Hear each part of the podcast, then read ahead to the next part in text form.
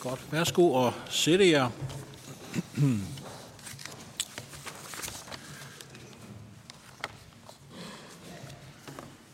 starte lige med at bemærke, at øh, hvis der er nogen, der vil tage billeder eller videomateriale herinde i salen, så er det kun det første minut, vi accepterer det. Øh, derefter så øh, kan man, hvis man vil have video eller have gentagelse af, hvad der er, der er blevet sagt derinde, så er det inde på ft.tv, der kan man gå ind og finde det, og det er offentligt materiale, så det er fint, hvis I går ind og låner det, tager det og gør alt muligt med det. Det må I helt til om, men kun herinde for det første minut accepterer vi, at der er optagelser og billeder, der bliver taget under samrådet.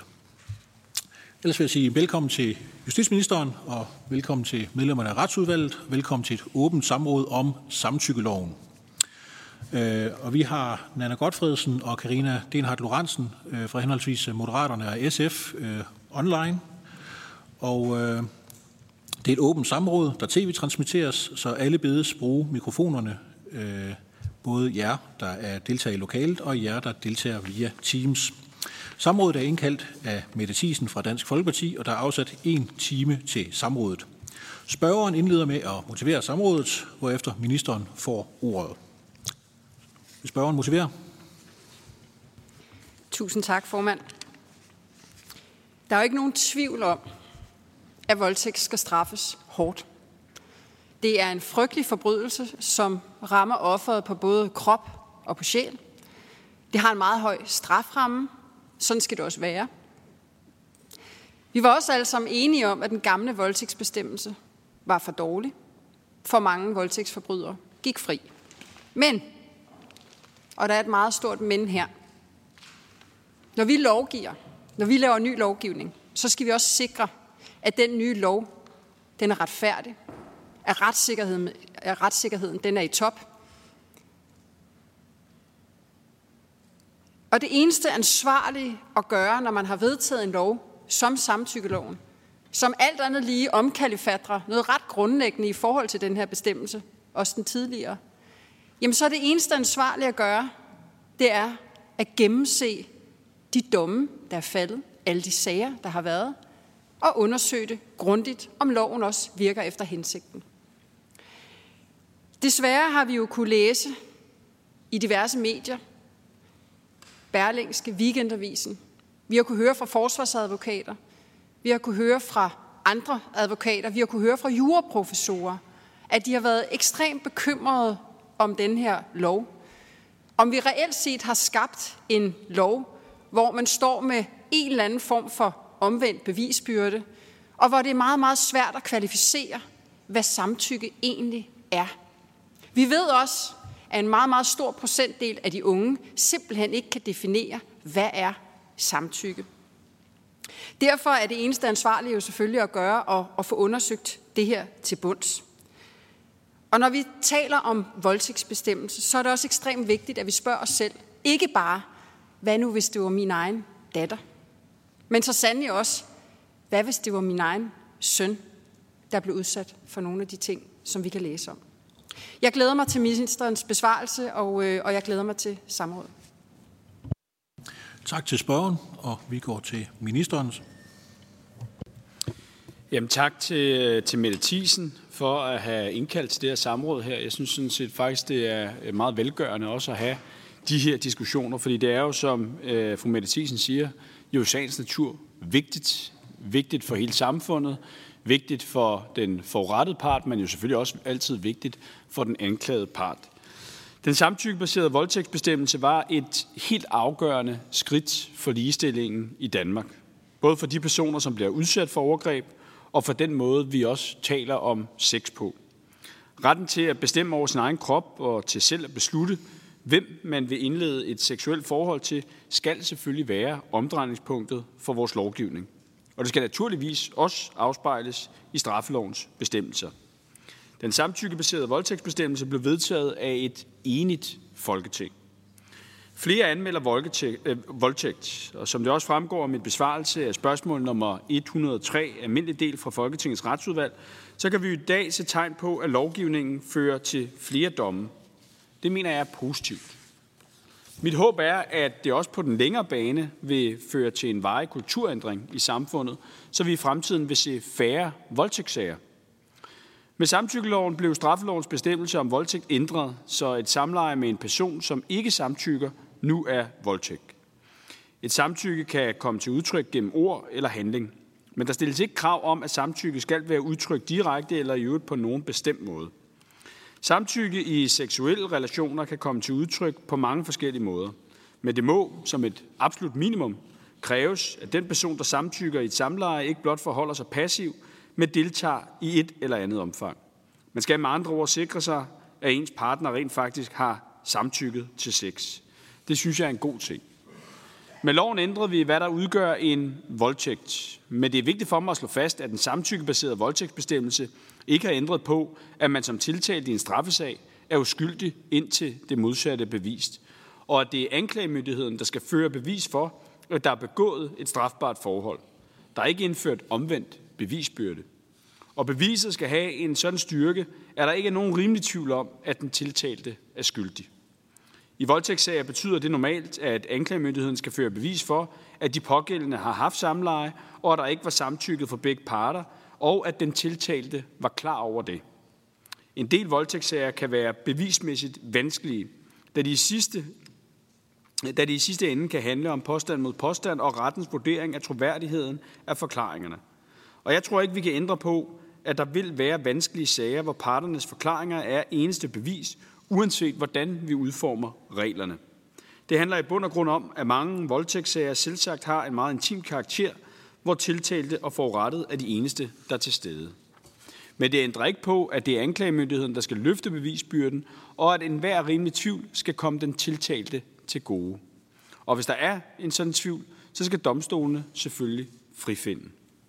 Og nu vil jeg vende mig mod spørgsmålet om, hvorvidt loven bør præciseres. Den samtykkebaserede voldtægtsbestemmelse blev udpeget som et anklagerfagligt fokusområde i januar 2021, fordi der var tale om en ny kriminalisering. Det betyder, at Rigsadvokaten har fulgt anvendelsen af bestemmelsen tæt for at belyse, hvordan den anvendes i praksis. Og Rigsadvokatens opsamling på det anklagerfaglige fokusområde om den samtykkebaserede voldtægtsbestemmelse konkluderer Rigsadvokaten blandt andet, at der i den gennemgået retspraksis er sket en tilstrækkelig afklaring af bestemmelsens anvendelsesområde og rækkevidde. Det vil sige, at der er kommet klarhed over, hvornår en sag falder inden for det nye kriminaliserede område. I den forbindelse så fremhæver Rigsadvokaten, at den gennemgåede retspraksis viser, at hovedparten af voldtægtssagerne vedrører forhold, som faktisk også ville have været strafbare efter den tidligere voldtægtsbestemmelse. Det vil sige sager, hvor der for eksempel er indgået vold eller trussel om vold, eller hvor den forurettede befandt sig i en tilstand eller situation, hvor vedkommende var ude af stand til at modsætte sig handlingen. Rigsadvokaten konkluderer desuden, at bestemmelsen anvendes som forudsat i lovgivningen, herunder med hensyn til strafudmålingen. Og jeg har selvfølgelig med tilfredshed noteret mig Rigsadvokatens konklusioner og finder også på den baggrund for nuværende ikke nogen anledning til at foreslå ændringer af bestemmelsen. Retten til at bestemme over sin egen krop og til selv at beslutte, hvem man vil indlede et seksuelt forhold til, skal selvfølgelig være omdrejningspunktet for vores lovgivning. Og det skal naturligvis også afspejles i straffelovens bestemmelser. Det håber jeg også, at fru Mette Thiesen er enig i. Men anvendelsen af den samtykkebaserede voldtægtsbestemmelse er jo selvfølgelig noget, Justitsministeriet fortsat følger interesseret med i. Tak for ordet. Tak til justitsministeren. Og der åbnes nu for spørgsmål fra medlemmerne og Mette Thiesen. Ja, jeg har jo to opfølgende spørgsmål som, øh, som samrådsspørger. Og øh, det første spørgsmål, øh, jeg godt kunne tænke mig at øh, stille ministeren, det er i forhold til definitionen af øh, samtykke. Jeg har jo stillet en øh, meget, meget stor del spørgsmål til ministeren, og øh, har fået nogle svar. Øh, nogle svar mere tilfredsstillende end andre, lad os sige det sådan. Men jeg starter med at fortælle en tænkt situation. Altså, om ministeren ville kunne svare på, om den her situation, som jeg beskriver nu, er omfattet af straffelovens paragraf 216 styk 1. Et punkt.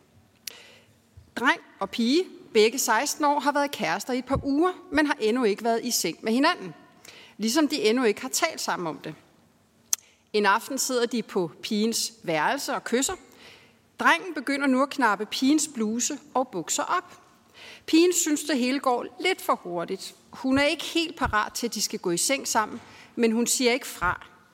De gennemfører herefter et samleje. Det er primært drengen, der er aktiv. Pigen fryser i situationen, men hendes krop går i en form for autopilot, hvor den deltager og laver visse relevante samlejebevægelser. Så spørger jeg, vil ministeren oplyse, om der i denne situation objektivt set ville være en voldtægt i straffelovens paragraf 216 forstand?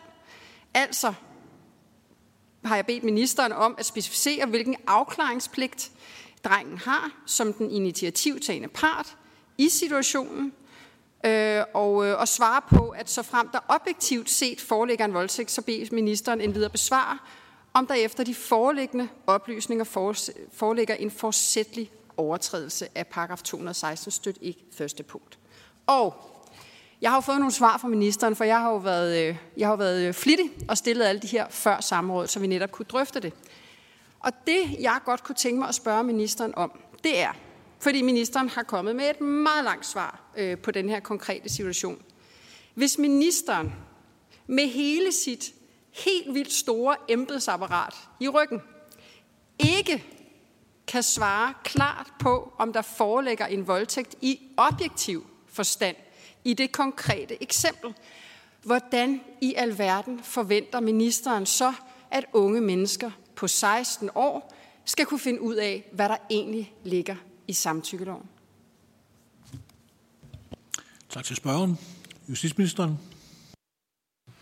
Jamen tak for det. Jamen, når, når, øh, når jeg og Justitsministeriet har givet et meget langt svar, øh, så er det selvfølgelig, fordi vi synes, det er væsentligt at inddrage øh, alle, øh, dels momenter, men også øh, hvad hedder det, øh, de øh, forarbejder med videre, der har ligget til grund for lovgivningen. Og det, som fru Mette Thiesen i virkeligheden, tror jeg, prøver at spørge til med det eksempel, det er jo, i hvilken udstrækning øh, kan der forelægge et samtykke, hvis modparten har været passiv under øh, hele akten.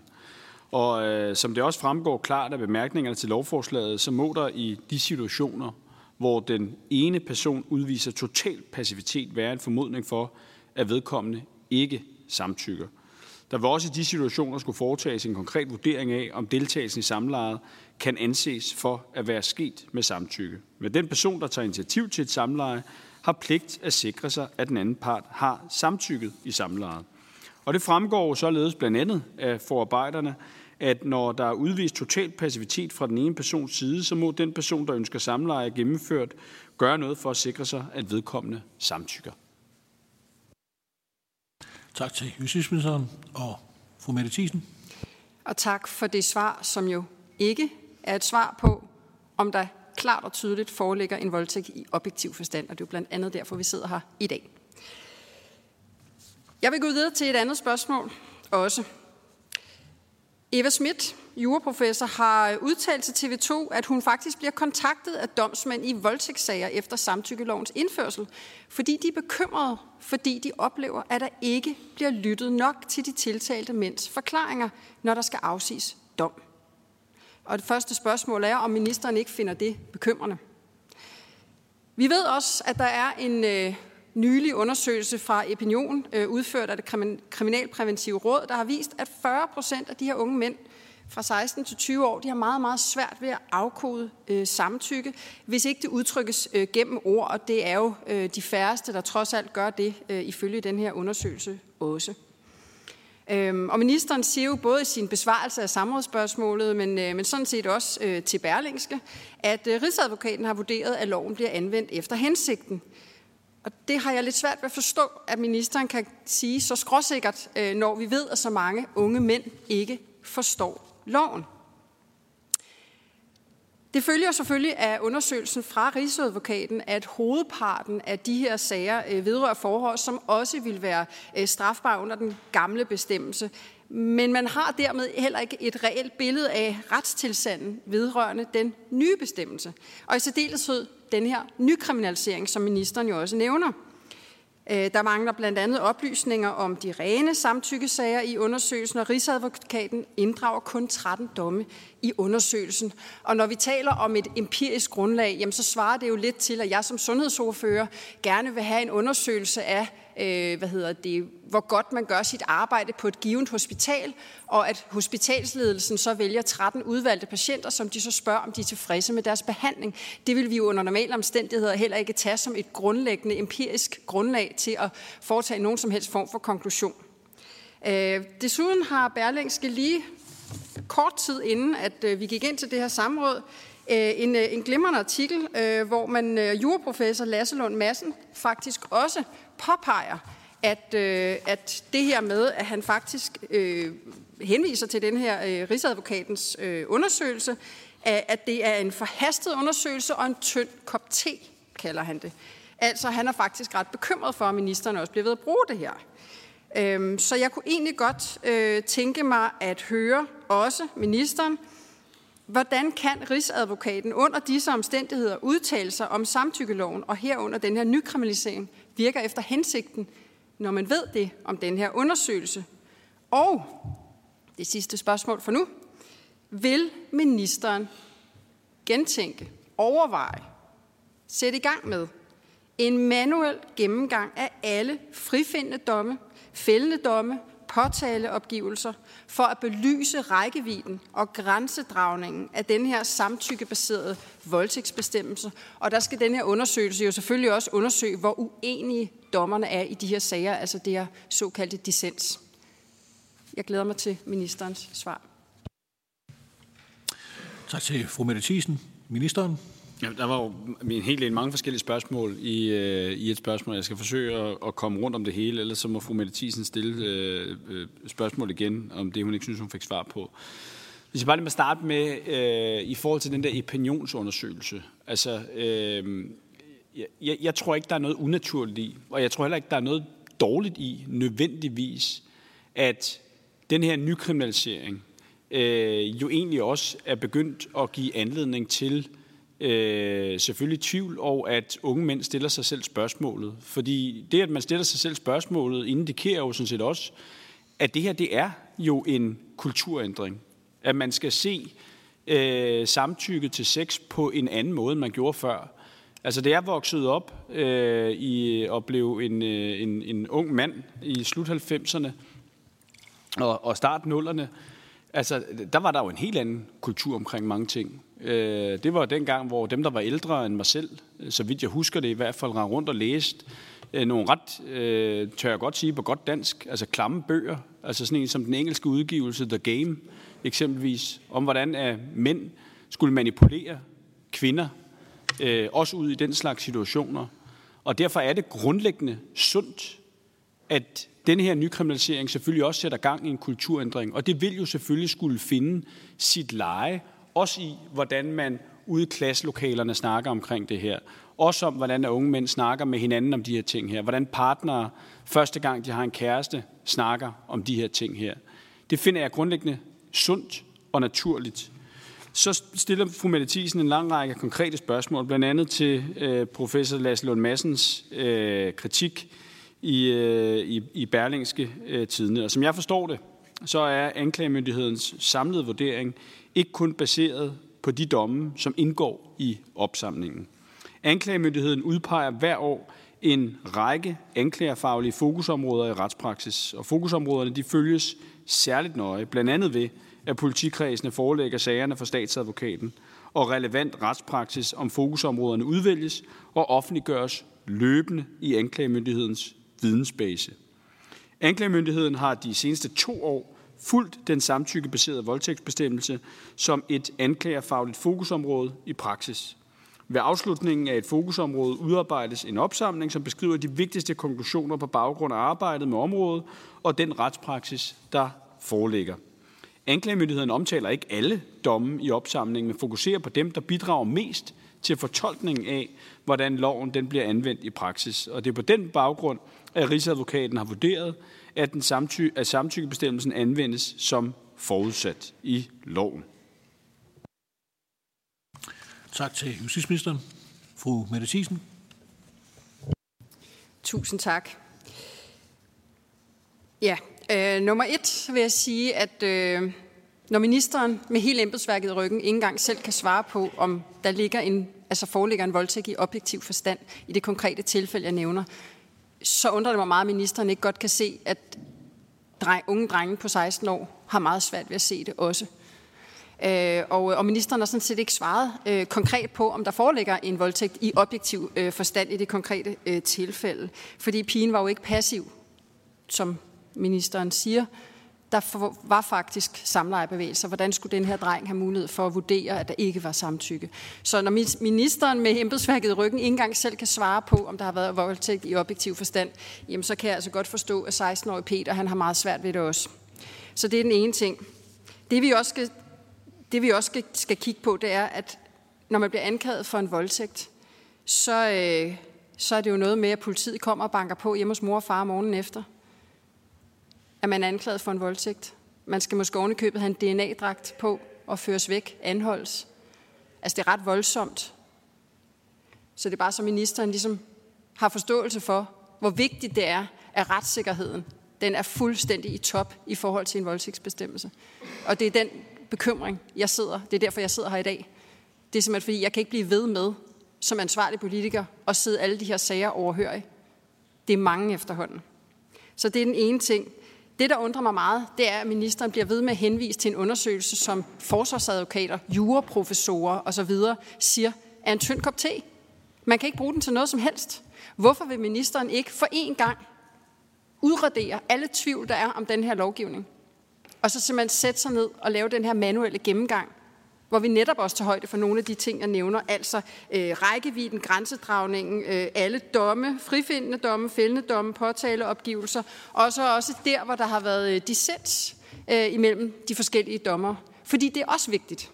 Hvorfor vil ministeren ikke sætte sig i spidsen for at få undersøgt det her til bunds? Det kan vel også kun være i ministerens Øh, i ministerens egen interesse at sikre, at den lovgivning, der er blevet vedtaget på Christiansborg, at den sådan set også virker efter hensigten, og at den ikke åbner for en kattelem i forhold til, at der faktisk kan foregå decideret justitsmord.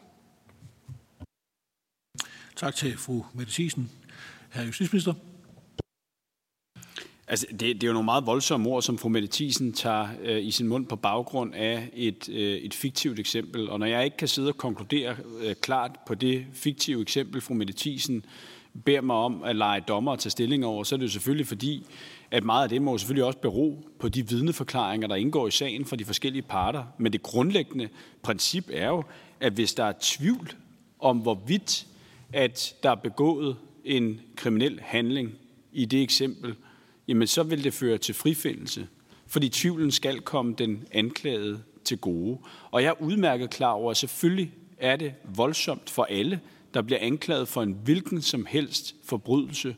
Men jeg mener ikke, der er grundlag for at konkludere, at retssikkerheden ikke er til stede, hverken for de anklagede eller for den sags skyld den anklagende og forurettede part i mange af de her sager her.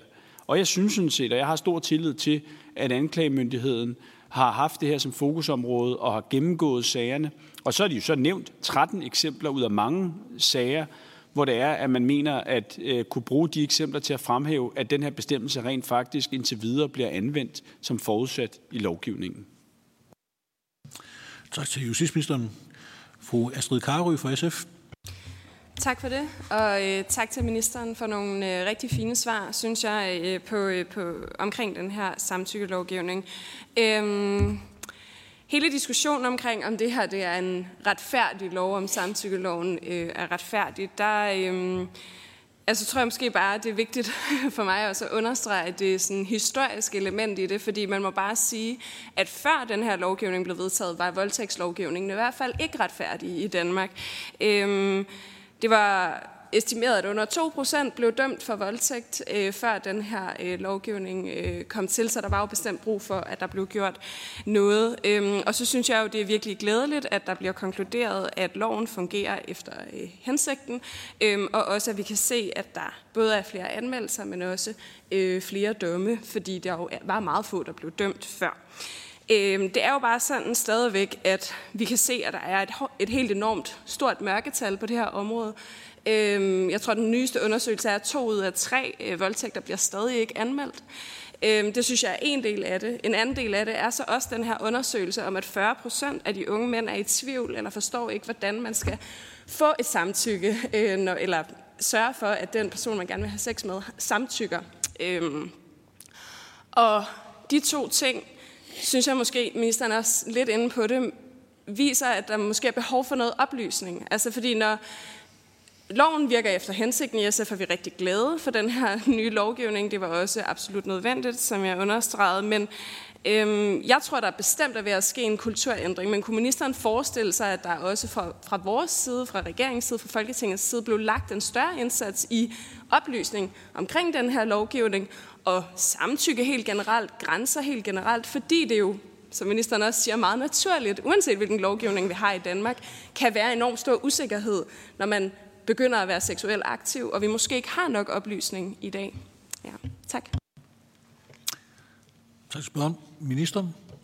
Jamen, jeg er meget enig med fru Astrid Karo i, at, at der ligger en kæmpe opgave øh, fra, fra alle dele af samfundets side i at, øh, at oplyse øh, om det her. Og det er jo også derfor, at, øh, at, at når det er, at jeg hører, at fru Mette Thiesen gengiver, at 40 procent af unge mænd er i tvivl om, hvad er et samtykke, og øh, hvad, hvordan får man det, og så videre, øh, så er det da klart, der er en kæmpe, øh, øh en, en, en kæmpe oplysningsopgave, men som jo nok også desværre, og det var det, jeg prøvede at sige før, øh, altså, øh, det er vokset op, og, øh, og, og øh, blev en ung mand, og, og med de ting, der følger med det, og ikke nogen, der lærte os i min generation, hvad et samtykke er, øh, Øh, overhovedet nødvendigheden eller vigtigheden af øh, at øh, være bevidst om det.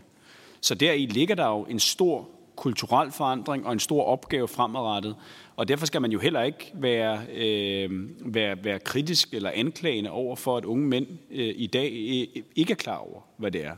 Fordi der er sket med den her øh, samtykkebestemmelse selvfølgelig et stort skift, og det vil, øh, det, det vil jo selvfølgelig kræve noget af alle aktører i samfundet at få, øh, få oplyst ordentligt om det, og at få de næste mange generationer til, at det bliver en naturlig og integreret del af det at have et, øh, et, øh, et aktivt øh, seksuelt liv.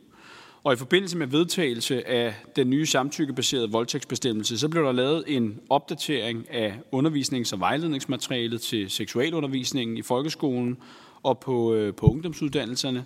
Derudover så blev der iværksat en oplysningskampagne, der hed 6 spørgsmålstegn kun med samtykke, ligesom der blev lanceret en ny landsdækkende hotline hos Lev Uden Vold, hvor ofre for voldtægt anonymt kan få umiddelbar støtte og vejledning til, hvordan de får yderligere hjælp hos eksempelvis Centre for Voldtægtsoffre, samt anmelder forholdet hos politiet. Og derudover så er der selvfølgelig en lang række kommuner, der også gør noget. Øh, Københavns Kommune har for eksempel sammen med Københavns Politi så sent som i september gennemført en forebyggelsesindsats målrettet unge.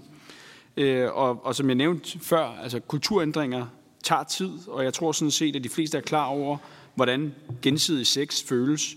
Og det er jo trods alt også sådan, at sex som udgangspunkt skal foregå. Tak til ministeren. Fru Rosa Lund fra Enhedslisten.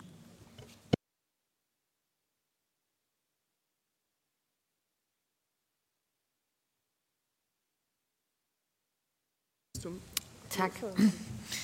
Øh, tak for ordet. Øhm, jeg hørte for nylig en radiovært på P3 omtale samtykkeloven som et gelænder, man kunne læne sig op af, hvis man var i tvivl. Og det synes jeg faktisk er den bedste beskrivelse øh, af samtykkeloven, jeg har hørt øh, i lang tid. Og jeg synes også, det er værd at huske på, når vi har det her samråd, at langt de fleste unge mennesker – de kan godt finde ud af at have sex med hinanden. Uden at det fører til nogle anmeldelser eller anklager om noget som helst. Jeg vil gerne spørge ministeren, om udvalget kan få et svar på, hvor stor en andel af sagerne, der ikke bliver rejst. Fordi vi står jo også i en situation... Tak. Det gør ikke noget. Øh, vi står jo også i en situation, hvor at der er rigtig mange voldtægtsoffre, som siger, der faldt ikke dom i min sag. Der faldt ikke dom i den sag, som jeg anmeldte hos politiet. Jeg havde en dårlig oplevelse hos politiet med at anmelde min voldtægtssag. Selvom vi jo har gjort en kæmpe indsats, både i øh, politireformen, flereårsaftalen om politiets økonomi, og også i forbindelse med samtykkeloven, for at det skulle ændres. Og derfor så, så synes jeg bare, det er spændende at se, hvor mange sager bliver der overhovedet ført. Altså, hvor mange sager af dem, der bliver anmeldt, vælger anklagemyndigheden at rejse. Hvis ministeren kan sige det nu, ellers så kan jeg være tilfreds med et skriftligt svar. Tak til fru Rosa Lund. Ministeren? Jeg vil starte med at sige, at jeg synes egentlig også, øh, jeg har ikke hørt den, øh, den omtalte radiosendelse, men, men jeg synes egentlig også, det lyder til at være en meget god beskrivelse øh, et gelænder, man kan læne sig op af, hvis man er i tvivl. Øh, det vil jeg øh, have den frækhed og, og selv genbruge i andre sammenhænge. Og som fru Rosalund måske sikkert kunne fornemme, så, så sad vores dygtige embedsfolk fra Justitsministeriet herover og rode rundt i papirerne før. Øh, jeg tror ikke rigtigt, det lykkedes at finde det konkrete tal frem, så, så hvis det er okay med, med Rosalund, så vil vi øh, vil gerne svare på det skriftligt. Tak til ministeren. Vi går til fru Mette Thiesen. Og, og tak for det. Det vil jeg sådan set øh, også gerne se, for selvfølgelig er der også mange sager, som slet ikke øh, når øh, så langt. Fordi vi har jo blandt andet også i Danmark øh, et meget fint princip, eller i hvert fald haft det øh, hidtil, altså hellere lade 10 skyldige gå fri, end sende en uskyldig i fængsel.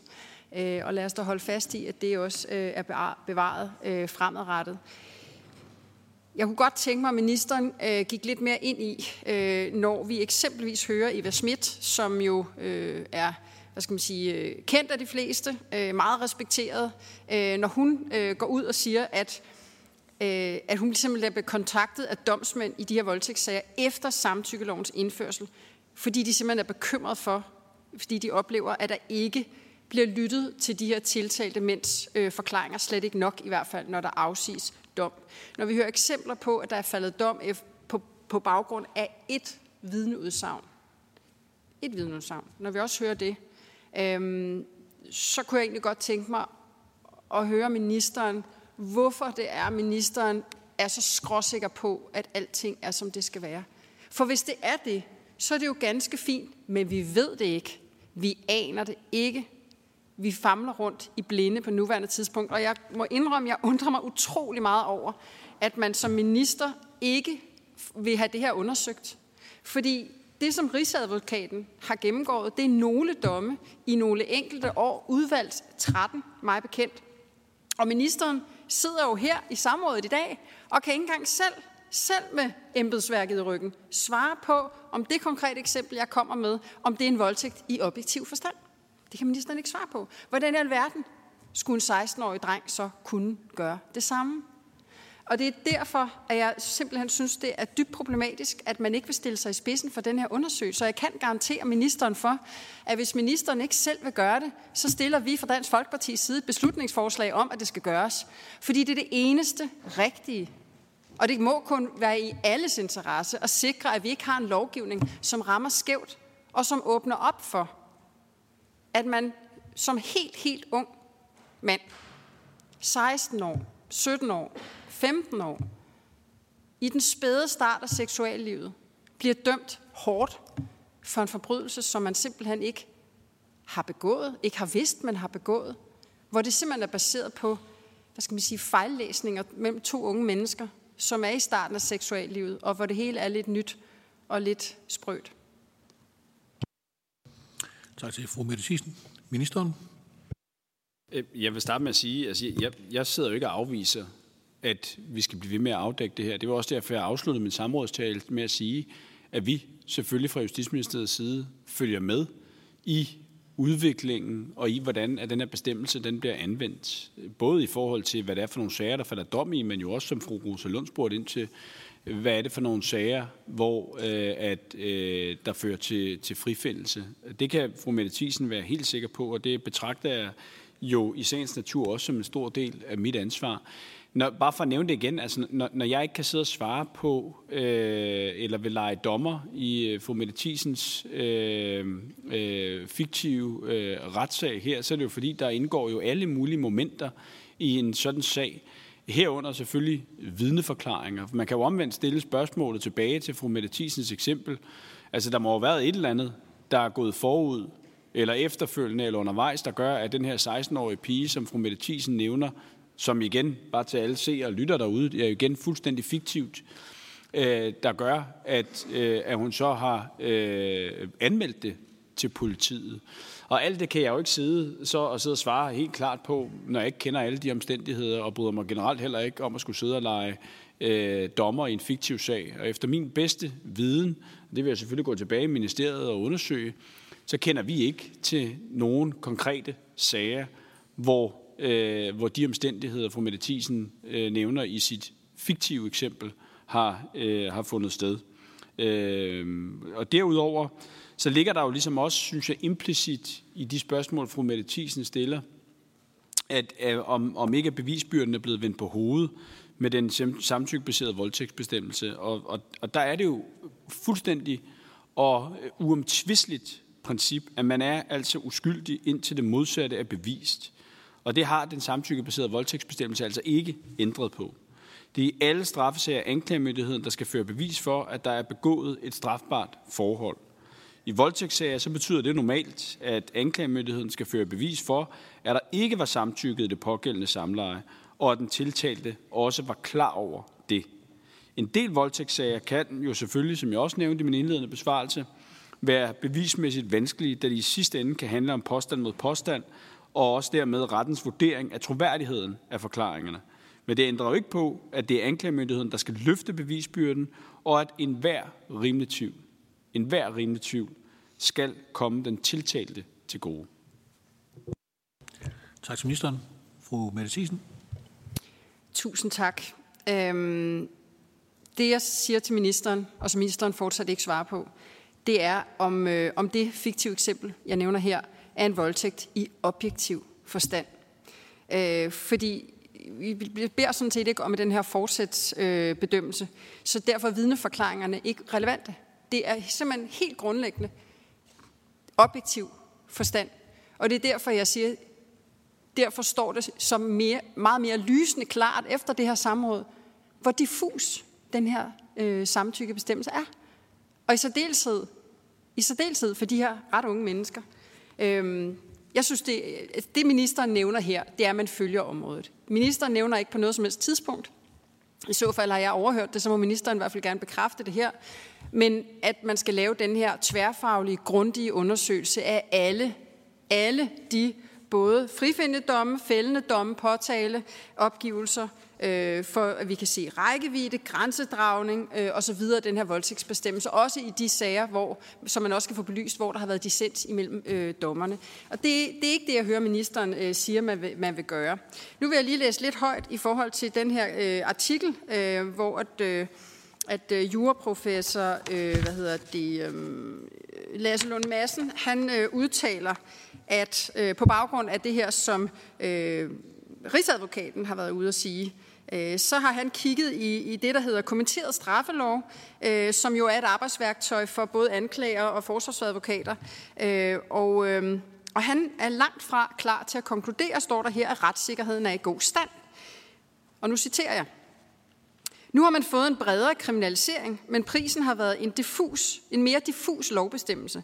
Det store spørgsmål er, om den pris har været retssikkerhedsmæssigt for dyr. Det ved vi reelt meget lidt om, siger han.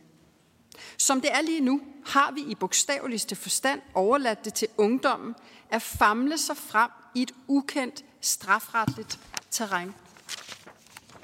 Et ukendt strafretligt terræn. Mener ministeren, det er godt nok? Ja eller nej? Tak til spørgeren. Ministeren.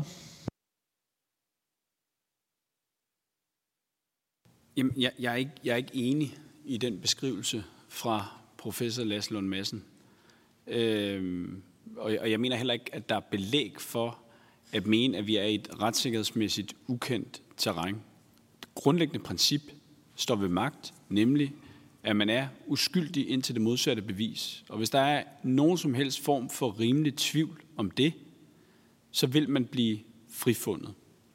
Jeg, jeg, jeg, jeg deler ikke analysen af, at vi står i et ukendt retssikkerhedsmæssigt terræn.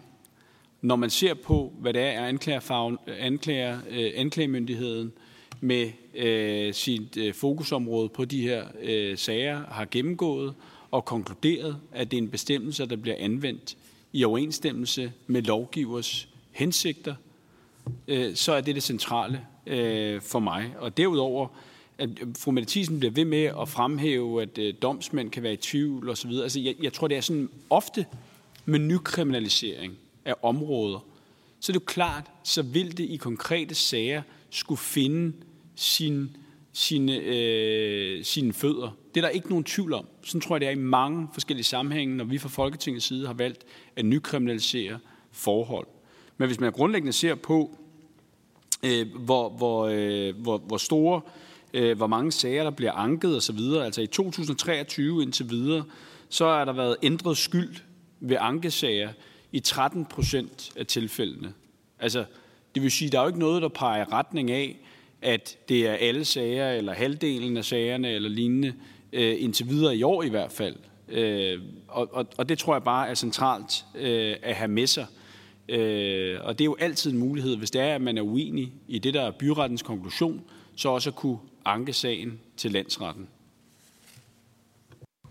Tak til ministeren. Preben Bang Henriksen fra Venstre.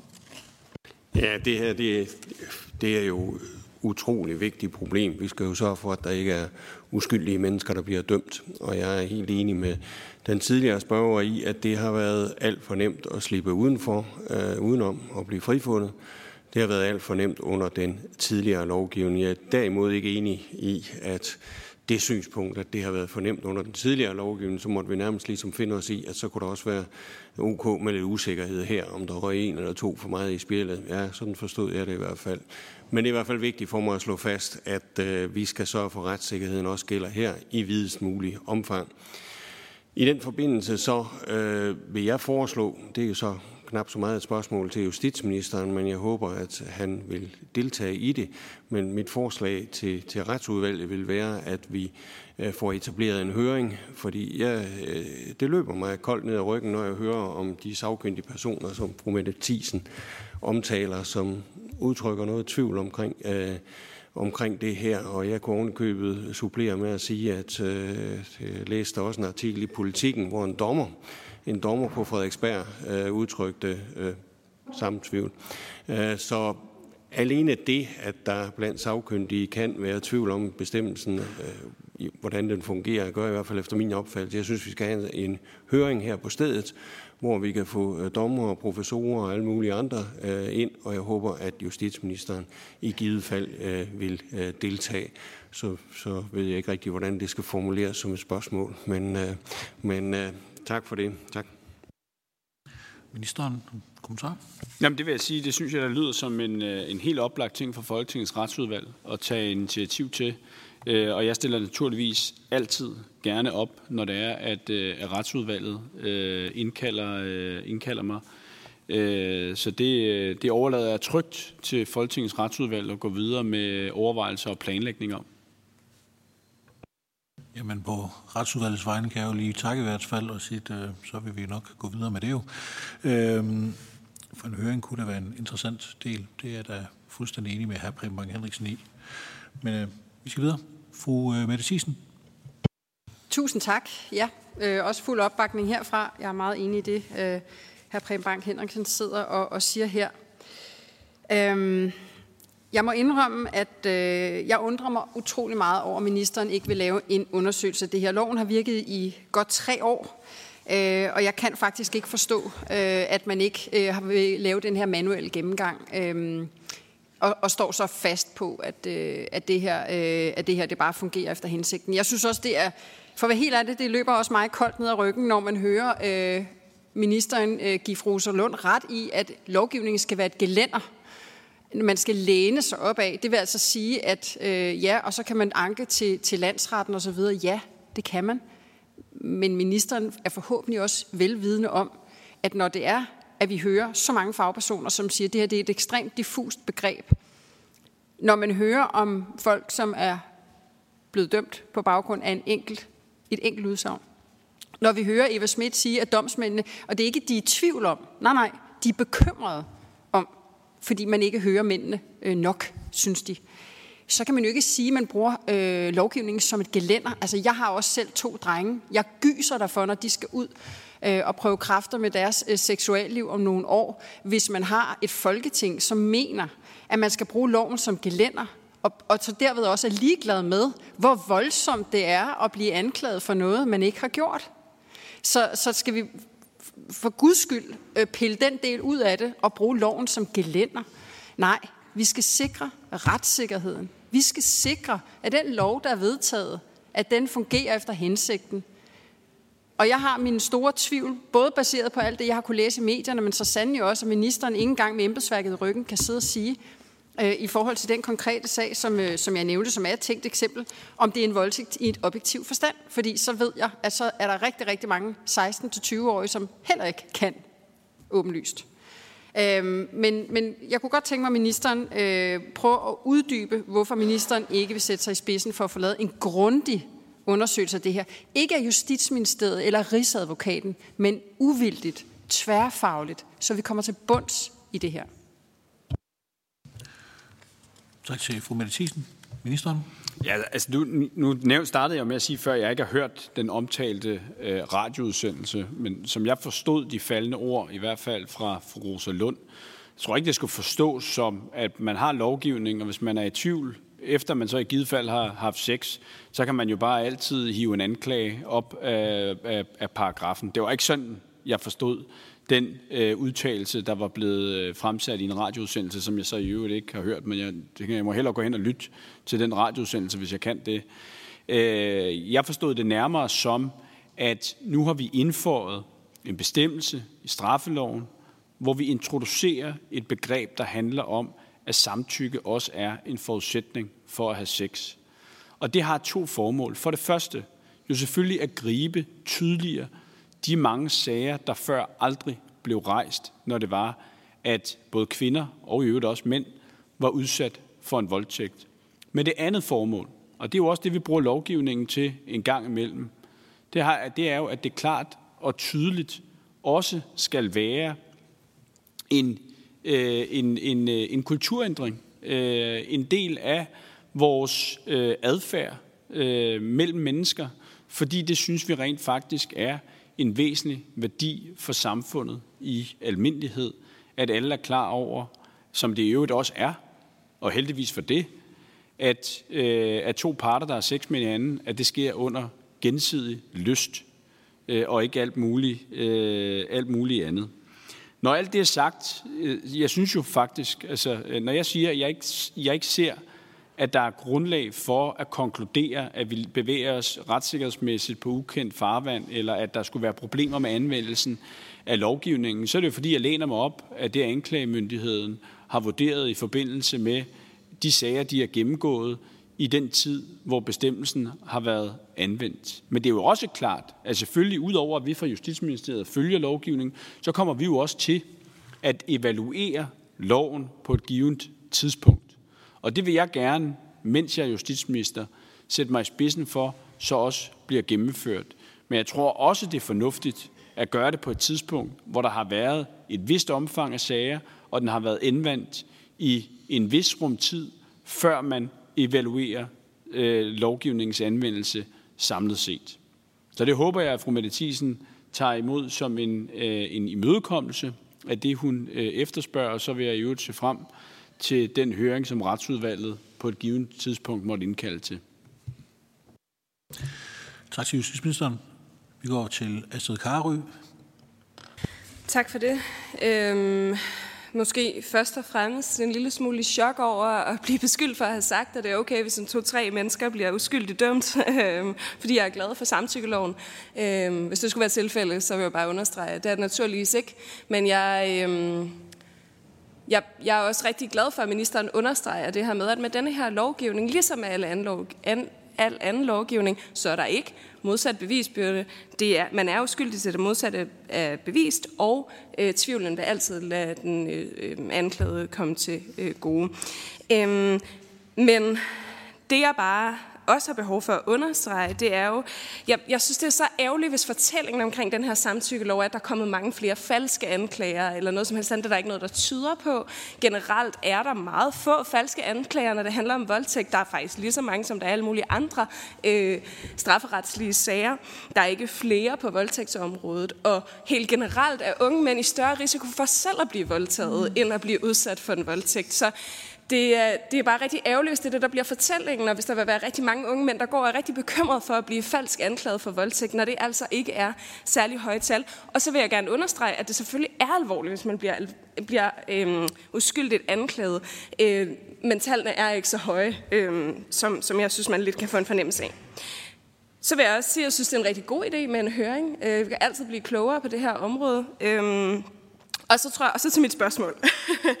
øhm, fordi det, jeg spurgte om før, eller jeg kom lidt ind på før, det er det her med, at der i altid har været enormt store mørketal, når det kommer til voldtægter i Danmark. Øh, rigtig, rigtig mange voldtægter, der ikke bliver anklaget, og rigtig mange, der ikke bliver øh, dømt. Øh, og måske der, hvor misforståelsen opstår, er, at jeg siger, at to ud af tre, den seneste undersøgelse siger, at to ud af tre voldtægter, der bliver begået i Danmark i dag, bliver aldrig anmeldt. Øh, og det er altså rigtig mange voldtægter, som aldrig kommer ind i systemet, øh, men som bliver begået øh, i Danmark i dag. Og det, det kunne jeg bare godt tænke mig at høre, hvad ministeren tænker om. Altså kan man lave en større indsats øh, øh, hos politiet, sådan så at flere kan se sig selv anmelde de her sager, når de er, har været udsat for voldtægt? For to ud af tre, det er, øh, det er virkelig mange. Tak til fru Astrid Karø og ministeren.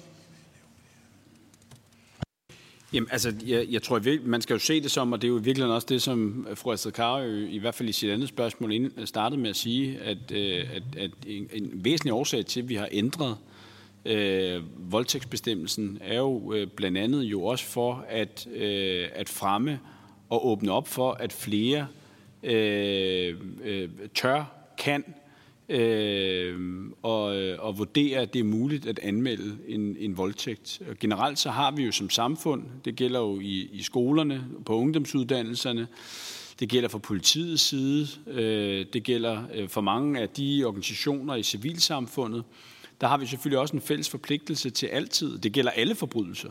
Det er uanset om det er hadforbrydelser, eller om det er voldsforbrydelser, eller om det er voldtægtsforbrydelser, øh, øh, så har vi alle en grundlæggende interesse i, at alle altid anmelder, hvis de er blevet udsat for noget kriminelt. Øh, fordi ingen skal eller bør kunne slippe afsted med at have begået øh, overtrædelser af straffeloven og have, øh, at have øh, forurettet andre øh, på, øh, på enten mere eller mindre alvorlig vis. Altså, så derfor skal det jo også bare være til, til de øh, danskere, der må sidde og følge med ude bag skærmene i dag, øh, og i almindelighed, så siger jeg overalt, hvor jeg kommer hen, at hvis der er blevet begået nogen kriminel handling over for en, så skal man anmelde det. Det betyder jo ikke, at dem, man anmelder så per definition eller ved anmeldelsestidspunktet er skyldige. Det er de jo ikke. Men det er bare vigtigt, at, at, øh, at, øh, at politiet og en anklagemyndighed har en mulighed for at vurdere øh, en sag, at man som forurettet også har et sted at gå hen øh, og, øh, og, og lade retfærdigheden ske fyldest. Øh, så, så, så altså, kort opsummering, ja, vi har da en kæmpe opgave i at sørge for, at flere anmelder de forbrydelser, der bliver begået i, øh, i Danmark. Fordi ingen er tjent med, at der findes noget som helst mørketal for nogen som helst former for kategorier af forbrydelser. Tak til ministeren, og vi går til fru Mette Thiesen, og det er også med afrunding for øje. Tusind tak. Jeg ser frem til en høring. Jeg deltager meget gerne i sammensætningen af panelet, også i forbindelse med den høring og det forberedende arbejde i forhold til det. Øhm, jeg hører ministerens imødekommelse fra Dansk Folkeparti's side. Der kommer vi til at stille beslutningsforslag, så kan ministeren jo selv øh, beslutte sig for, om man vil øh, selv sætte sig i spidsen for den her undersøgelse, øh, stemme ja for det her forslag, eller, eller på anden vis øh, få sat i gang. Den her lov har virket øh, rimelig lang tid på nuværende tidspunkt, og der er rimelig mange domme at gå ud fra, så det burde være lige til at gennemgå dem manuelt, ud fra alle de kriterier, som både juraprofessorer øh, siger, men også nogle af dem, som jeg har nævnt øh, i det her samråd. Øh, det burde ikke være, øh, det burde faktisk ikke være noget, som, som krævede videre øh, ja, videre overvejelse, for at være helt ærlig. Vi ved ud fra det her samråd nu, at øh, ministeren jo selv ikke engang klart kan svare på, selv med det stærke embedsværk, ministeren har til rådighed i ryggen, om den voldtægt, øh, om, om, om det er voldtægt i, i, hvad skal man sige, i den objektive øh, forstand, øh, det som jeg nævnte tidligere. Ergo synes jeg, det står lysende klart, at den her øh, samtykkebestemmelse er meget uklar. Det er en meget uklar øh, definition, øh, som jeg synes, det er meget voldsomt, hvis vi bare overlader til de unge mennesker selv øh, og famler sig frem til. Vi kan også konkludere, at øh, den undersøgelse, der blev lavet fra, fra, øh, fra Rigsadvokaten, øh, i hvert fald også på baggrund af fagpersoner, ikke kan bruges, at den ikke er fyldsgørende nok, øh, og derfor vi skal have undersøgt det her grundigt. Øh, jeg synes, det er en bunden opgave, for at være helt ærlig. Øh, og det handler grundlæggende set om at sikre øh, retssikkerheden i Danmark, øh, og sikre, at, øh, at der ikke er nogen, der bliver øh, uskyldigt dømt, og slet ikke for noget så voldsomt øh, som en voldtægt. Jeg vil læse nogle af de ting op, som, øh, som, hvad hedder det, som juraprofessor øh, Lasse Lund Madsen øh, kommer med i den her artikel, fordi jeg synes faktisk, det sætter tingene ret meget på spidsen. Altså, den her undersøgelse, som han sådan set også bakker op om, som jeg har nævnt, siger han, det gælder særligt om at få klarlagt de karakteristika, der kendetegner de rene samtykkesager. De sager, som den tidligere lov ikke omfattede, siger han. Herunder bør man ifølge professoren især undersøge den såkaldte afklaringspligt nærmere. Og afklaringspligten betyder, at den part, der tager initiativ til et samleje, har pligt til at afklare, om der er samtykke. Og så siger han her, efter min vurdering er afklaringspligten reelt den væsentligste nyskabelse med samtykkeloven, fordi hvad ligger der i denne praksis? I hvilke situationer har man den? Hvad er udstrækningen heraf? Og han efterspørger en grundigere analyse og Kåre Pilmand, der er formand for Landsforeningen af Forsvarsadvokater, siger også, at man har fra hvad skal man sige, lovgivers side puttet med den uklarhed, der er. Vi taler om at sætte afkodning af subtile seksuelle signaler på lovform. Det er vel nærmest umuligt, da det i praksis er situationsbestemt, men alligevel foregiver man, at det hele bare er super let og lige til, siger han. På den måde øh, er frikendt den nye voldtægtsbestemmelse af en forhastet konklusion på et forspinkelt grundlag. Men tak til ministeren for at møde op øh, til det her samråd, øh, og, øh, og i hvert fald øh, svare på nogle spørgsmål. Øh, jeg er udelukkende betrykket i, at øh, det var godt, vi fik indkaldt i samrådet, men jeg er også betrykket i, at øh, vi i Dansk Folkeparti stiller det her beslutningsforslag om at få lavet den her øh, grundige, uvildige undersøgelse af hele den her øh, lov. Og jeg glæder mig også til, at der kommer en høring på området, øh, og så, øh, så håber jeg rigtig, rigtig meget for alles skyld, at øh, vi får sikret en gang for alle, at den her lov er, som den skal være. Og hvis den ikke er det, som der desværre noget, der tyder på, at den så bliver lavet om. Tak for samrådet. Tak til spørgen, og tak til ministeren for at være kommet.